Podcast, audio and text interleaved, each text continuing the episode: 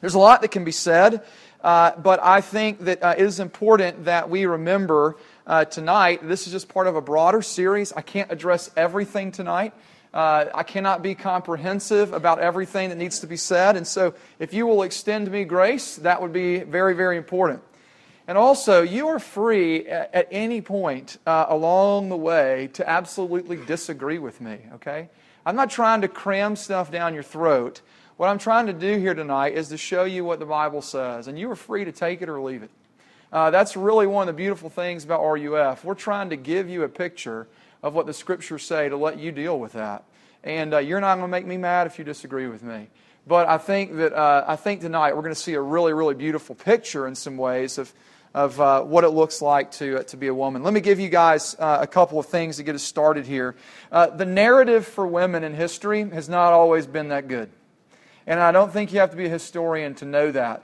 Uh, and, but in light of that, I want to take you guys to a, uh, a quote that comes from the first century BC. Um, so this is right around the time when a lot of, uh, about maybe a few, about a hundred years or so before the Bible was written, but it was part of the Greek, Rome, Roman, Roman world. And there was a story about a, uh, a man, a, a, politician, who was away from his family in the city of uh, Alexandria. And he's writing back to his pregnant wife, and uh, this is what he has to say to her in his letter. So, uh, title of the sermon is called Girl, so here we go. Um, uh, here we go. Listen to what listen to what this politician writes. He writes this to his wife: "Know that I'm still in Alexandria, and I ask and beg you to take good care of our baby son, who is who she thinks he thinks he's hold, he thinks she's holding. They didn't have sonograms back there, in case you didn't know. And as soon as I receive payment, I shall send it up to you. And listen what he says: If you are delivered, if you deliver before I come home, and if it's a boy, keep it." But if it's a girl, discard it. Literally throw it out. Okay? Just get rid of it. That's how, that's, that's uh, 2,000 years ago. That's what we would have thought about uh, how women were today. And it's actually, uh, this is, you see this in other parts of our world in this very day and age as well. So know this is going on. But that's not it. Um, also, in, uh, as it relates to married life itself, there was another quote from, if you guys like histo- history, there's a politician, a Roman politician, his name was Plutarch, and he writes this. Listen to what he writes. This is all happening right around the time when the New Testament is being formed, but listen to what gets written. Hang with me on this because it might sound a little wordy, and I'll explain it as we go.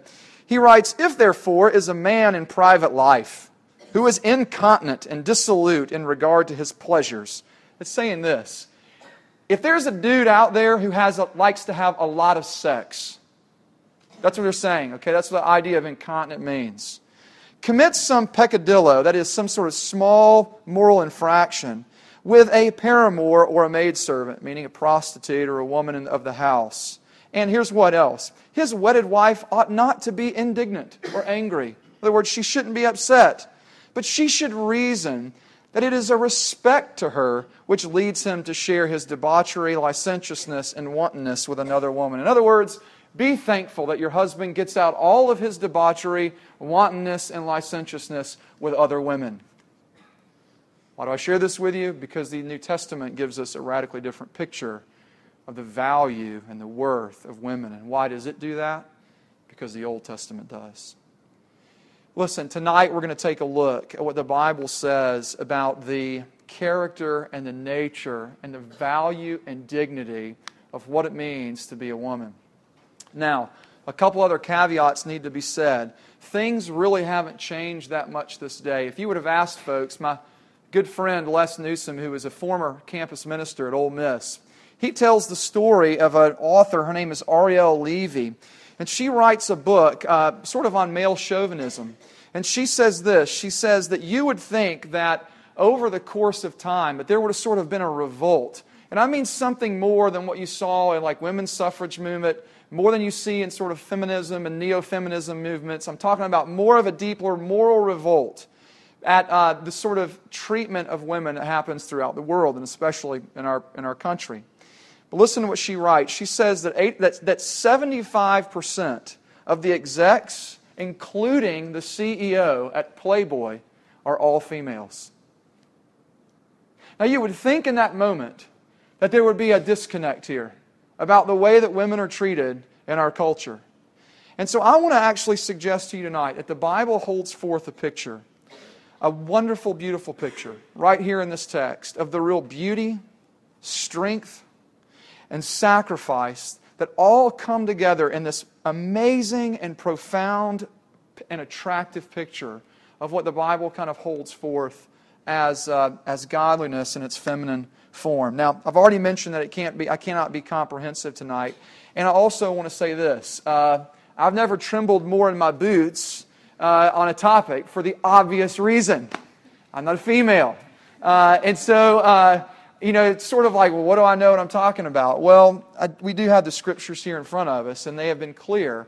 And so we want to take a look at them. Moreover, um, I am married uh, to a woman, and um, I do have two daughters, and so I speak as a husband and as a dad, and I also get the, I get the real high privilege of being a campus minister to a lot of female students. And I have walked with a lot of y'all through a lot of crap and a lot of pain. And uh, whether you like it or not, I sort of see you as my surrogate daughters because I really want to see you flourish. And so I speak as somebody with a heart that's really engaged in, uh, in promoting the real good, true, and beautiful in the Bible. Remember, we said this last night, I mean, last week, that when the Bible speaks about the differences between the genders, it says relatively little. And in fact, the similarities far outweigh when the scripture speaks about the genders than where they are different. So we have to keep that in mind. And moreover, the Bible, when it does speak about the genders, when they speak about the differences, there may be differences in being, meaning male and female, and there are actually differences in the way the Bible talks about the way that we live out relationally between the genders. We find that in other parts of the Bible. That's not a sermon for tonight. We can look at that some other time. But when the Bible speaks about the value and the dignity of the genders, both are treated equally. Male is not worth more in the eyes of God than female, and female is not worth more in the eyes of God than female. They're both created with equal dignity. In fact, we saw last week from Genesis chapter 1 that the Bible is very clear that both genders are needed to represent or to image God in the world. And so I want to nail that down tonight. We also said this last week for the ladies. There was a lot that could be said about the men that applied to women last week. And I want to suggest tonight there's a lot that can be said about men tonight, even though we're looking primarily at women. I could go on and on and on and on about giving you different caveats. Yes, everything I'm going to say tonight, you could probably give me an exception to something, and I grant that. I'm talking about general sweeping principles tonight. So let's take a look uh, tonight at what the Bible has to say.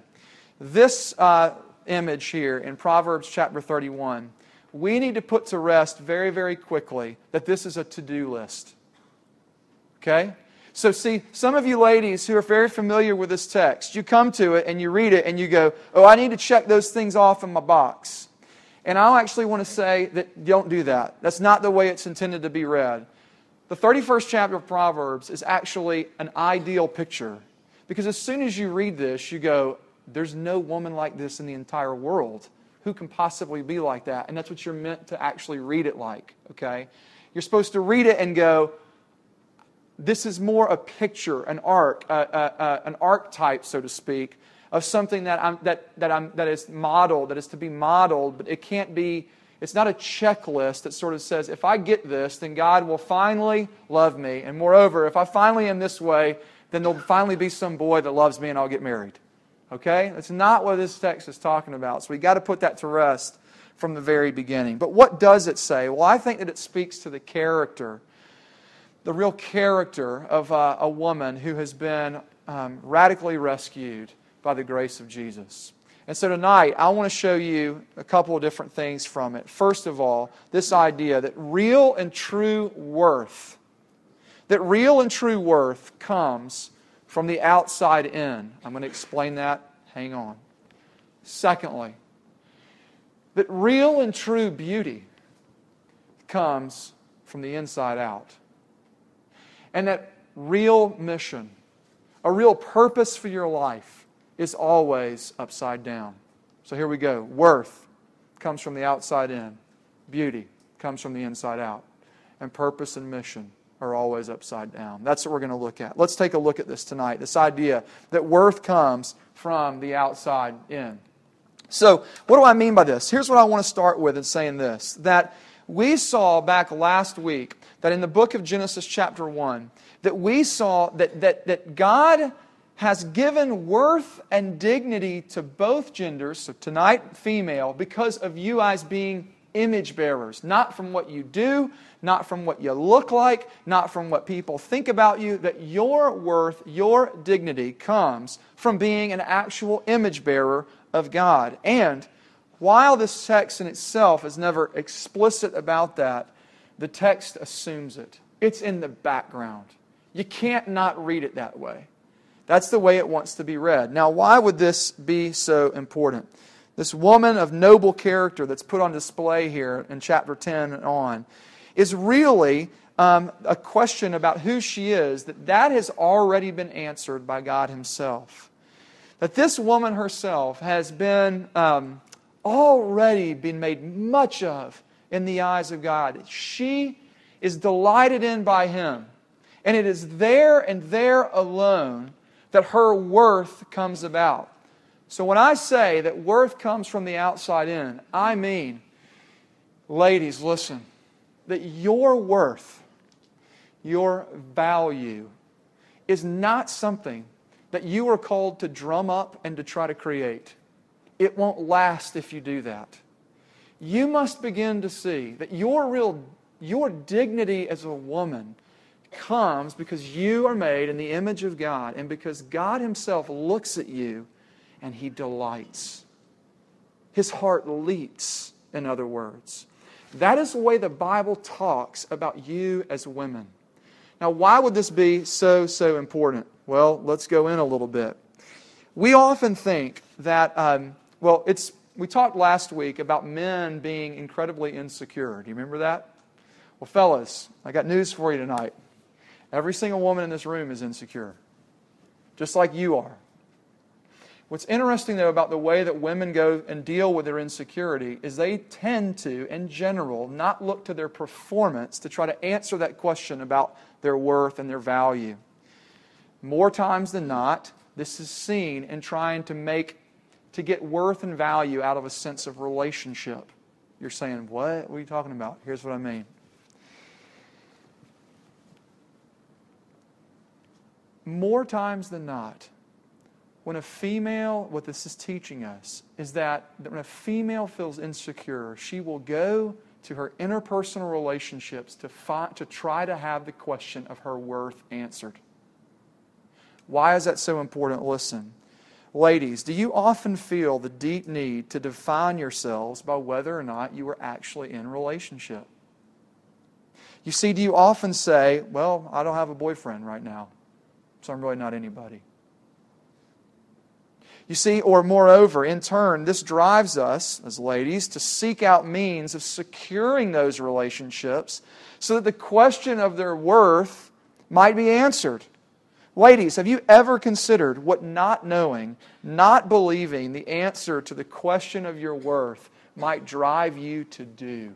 Have you ever thought about that? In other words, hang with me on this. Do you realize that most of what the problems that come about in your life interpersonally with guys and with your friends comes about because you have failed to see what God Himself really thinks of you. You say, How does that work? Well, let's look at this. You will look a billion places, always turning up empty, until you see that your worth must come from the outside in, outside of your person. It has to be given by God Himself. You can maybe think of it like this why do you, ladies, why do you wear the clothes, for example, that, uh, that, that, that might as well be painted on when you go out? Because deep down, deep down, you think that if I can just get some boy to look at me, my life will have meaning and value. Why do you think that a size 2 isn't good enough? Why isn't it? Why does it have to be a zero or a double zero or dead before you finally think that you might be worth something? It's because you believe deep down that your worth and dignity as a person comes because of some affections of some young boy. I love to think about it like this. One pastor put it great. He said, You realize until you begin to see the fact that God loves you in the person and work of Jesus, until, ladies, you begin to see that, Jesus is always going to lose to some pimply faced college student. That, that for some reason, the affections of the bros in this room are somehow better than the love that God gives you. Now, that sounds silly when I put it like that, but that's what's going on on Friday nights. And what this text is showing you is will you begin to believe, would you dare to believe that your Heavenly Father looks at you and bestows a worth and a value and a dignity that is unlike anything you could ever imagine? Profound implications on this. Let's keep moving though. I want to suggest to you tonight that um, it is not merely enough for you as ladies to begin to think about having the affections of some guy, that you want to begin to think as a point of application that it's not just good enough to be, uh, well, to, to, be the pretty, to be pretty in the room. But it's actually you got to be the prettiest. Listen to what C.S. Lewis writes when he writes this. He's talking about pride, and see if this fits for any of you. Pride gets no pleasure out of having something, only out of having more of it than the next man. It is the comparison that makes you proud, the pleasure of being above the rest. And once the element of competition is gone, pride is gone. What is he saying? I talked to my wife on this yes, I'm throwing her under the bus because she's not here tonight. She would happy be having me sharing, sharing this about her. She would say in college that it wasn't just good enough for her to look good in a dress when she went out to some party. What does she really want? Some of y'all already know. It was to not only be pretty in the room, but to look around at not, fellas, not what you were looking at, but to know what the other ladies were looking at. To look in the room and say, oh, I'm the best looking girl in here. And that is what Lewis is getting at. And that will always be the case until you have the question of your real worth and dignity answered. It comes to you in the scriptures. God Himself is smitten with you, He is crazy about you. Crazy about you. That's what the scriptures are saying. Secondly, let's keep moving. Not only does this idea of our worth come from the outside in, but secondly, this idea that true beauty, true beauty always comes from the inside out. Let's turn our eyes to the text. Do you see there in verse 10 where the writer says, An excellent wife, who can be found? Literally in the Hebrew, that says, if you've ever read some of Rachel Held Evans stuff, she writes this. That literally it gets translated, a woman of valor. It's the idea of strength and nobility, and that is an inner quality. Moreover, if you look at the end of the text, do you see there in verse 30 where it says this? That charm is deceitful and beauty is vain, but the woman who fears the Lord is to be praised. What is this saying? This is saying that true beauty is not rooted in charm, but true beauty, ladies, is rooted in your character. That it is an inside quality that defines your life, it defines the true beauty in your life. That is what is being said right here when, this, when he says this. Um, and I want to suggest to y'all tonight that this is a question every single girl is asking or has asked at some point in her life. It is this Am I beautiful? Am I beautiful? You know what my little two year olds do? They're two. They walk up to me and they walk up to each other and they say, Oh, you're so beautiful, Audrey. They look at me, and you know what they say to me? Daddy, you're so beautiful. Why? It's almost, I mean, I didn't teach them that. I mean, I guess I tell them that they're beautiful, but it's almost like there, there's this, there is this native question in the heart of every woman that longs to have, longs to be answered. It namely is, Am I beautiful? And if so, where does that come from? What the scriptures say is, is it's not in your body shape. It's not in your waist size. It's not in your breast size. It's not how much makeup you put on. But it comes from the inside out. That's what the scriptures are saying. And I believe that every single lady that's ever walked the face of the earth is asking that question because it's how you were made.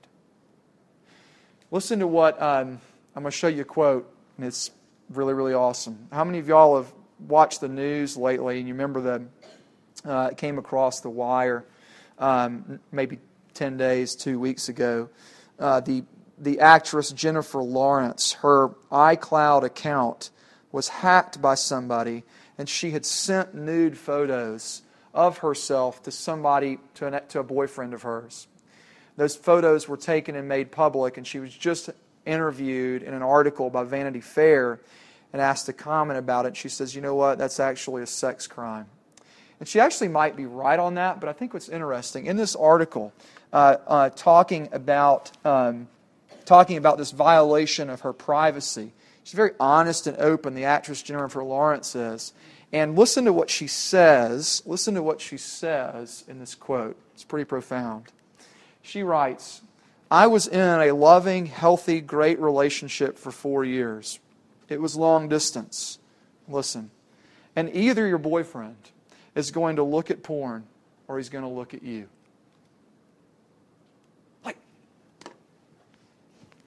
What sort of world have we created that this is the case?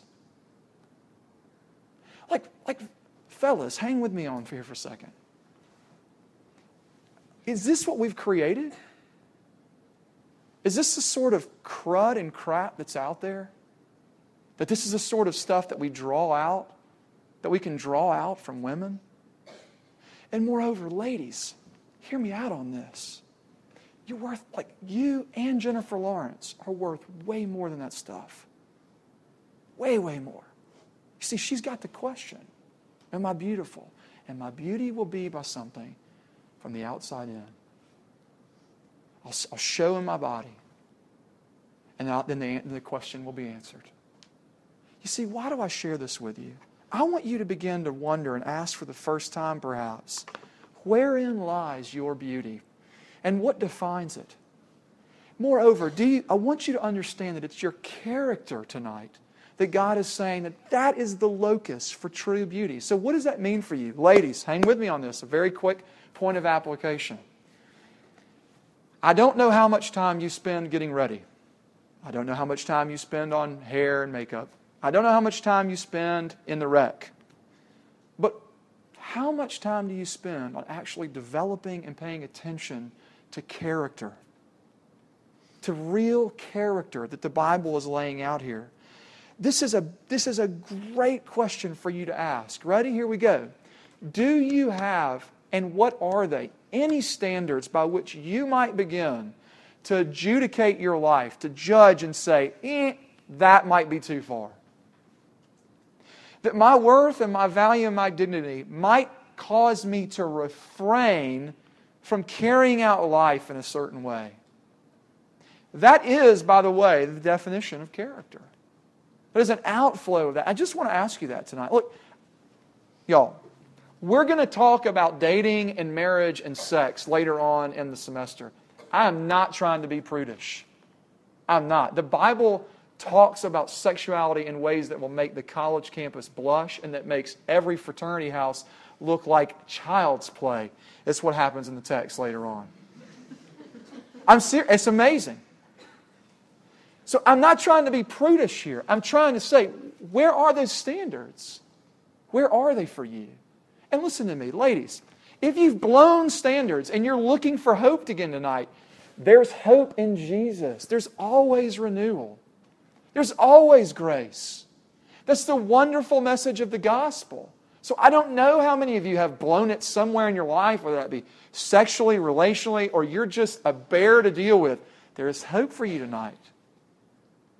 There's hope for you. I want you guys to begin to see that tonight. Fellas, can we help our ladies out and cut the crap that, that you saw up here? Can we, can we, this is why it's so important that we, that we embody what we talked about last week. How do we promote, how do we help foster and bring about real biblical beauty and dignity in the lives of the women that are in our worlds? Anyways, we've got to keep moving. Lastly, mission is upside down. I just want to highlight this ever so quickly before we kind of land the plane tonight. I want you to see that the Bible tells every single woman that she has a profound and a wonderful task here in the world. That ladies weren't meant to just be pregnant, barefoot, and in the kitchen, okay? That that's just not the biblical vision of what it means to be a woman. And if you think I'm crazy, look in the Bible right here in, this, in these texts. Look what's going on. Do you see that she is, um, do you, look at verse 12. She does, she cares magically for her husband and her family. Verse 12 there. Verse 13, her family. Verse 21, her family as well. Also, she is caring for her household employees in verse 15. In verse 20, she is somebody who is deeply concerned with the poor Moreover, she's an excellent businesswoman. Do you see in verse 16 there? She says this that she considers a field and buys it. With the fruit of her hands, she plants a vineyard. Why? For income. Moreover, do you see that, that in verse 19 there, she's saying she puts her hand to the distaff, the distaff, and her hand holds the spindle. She works her butt off for the good of her family and for the good of her community. Ladies, do you see that that is the vision that the scriptures have laid out for you in this world? That you were not meant to just sort of sit idly by, twiddling your thumbs, waiting for some boy to come ask you out. That's not the vision of what it means to be created in God's image and to be given a task. You were created for the wonderful, amazing mission of bringing goodness, truth, and beauty to your relationships and the world around you. How many of you guys remember? Okay, sorry, I know it's a little weird, but the always commercial ad, the hashtag like a girl campaign. Has anybody seen that? Oh man, it's awesome. You got to go watch the video. It's got like 50 million hits on this thing. Let me tell you what happens. Um, there's these little girls that are like 10 to 12, and they're on camera, and the producer, the director, is asking them, "Hey, will you show me what it looks like to throw throw a, throw a ball like a girl?" And they rear back and they zing it hard. Hey, show me what it looks like to, uh, to uh, run like a girl. This little 12 year old girl goes off into a sprint, just going crazy. Show me what it looks like to hit like a girl. And these little girls get down, they just wail away like they're Muhammad Ali. Then they get adults in there, both men and women, and they ask the same question Hey, what, show me what it looks like to run like a girl. Show me what it looks like to hit like a girl. Show me what it looks like to throw a ball like a girl. And you can just imagine what gets portrayed. And what's really interesting is, as they begin in this campaign to begin to say, look, what if like a girl wasn't used as a pejorative term anymore? What if like a girl was actually a picture of real nobility and strength? And that's where that ad is saying what this text is saying. That you ladies were created with an incredible, incredible strength and dignity. And you were meant to use that courage, that strength, that beauty, and that dignity for the blessing of the world. That's what you were created for, and nothing less. That's the biblical vision of what it looks like be a woman. Now, here, listen to me. There is no way that anybody can do this on their own. if you're a woman and you're in here and you're going tonight, well, I can't do that. You're right. You can't do it without by yourself. And you're going to need to see that there is somebody that enables and comes to us and says this listen to me, that if you lose your life for my sake, you will actually gain it. In other words, it is by living out of a posture of Christ likeness that real and true womanhood is to be found in all of its forms. You're going, wait a second, Christ was a guy. How in the world can I be? That's not what I'm, you got to look beyond that, okay? I'm trying to say that real womanhood is just like real manhood in that it looks to Jesus. That He's the model of that true dignity, that true beauty, that true strength, that true courage. That's where it lies. And so, my hope for you all tonight is that you will begin to see that when you take last week and you take this week together and you begin to put that, those sort of people together, you have the possibility of an amazing setup for real, a, a fantastic marriage, fantastic relationships, and fantastic friendships. We're going to continue to talk more about this later on through the semester, so I hope you'll come back. Will you pray with me?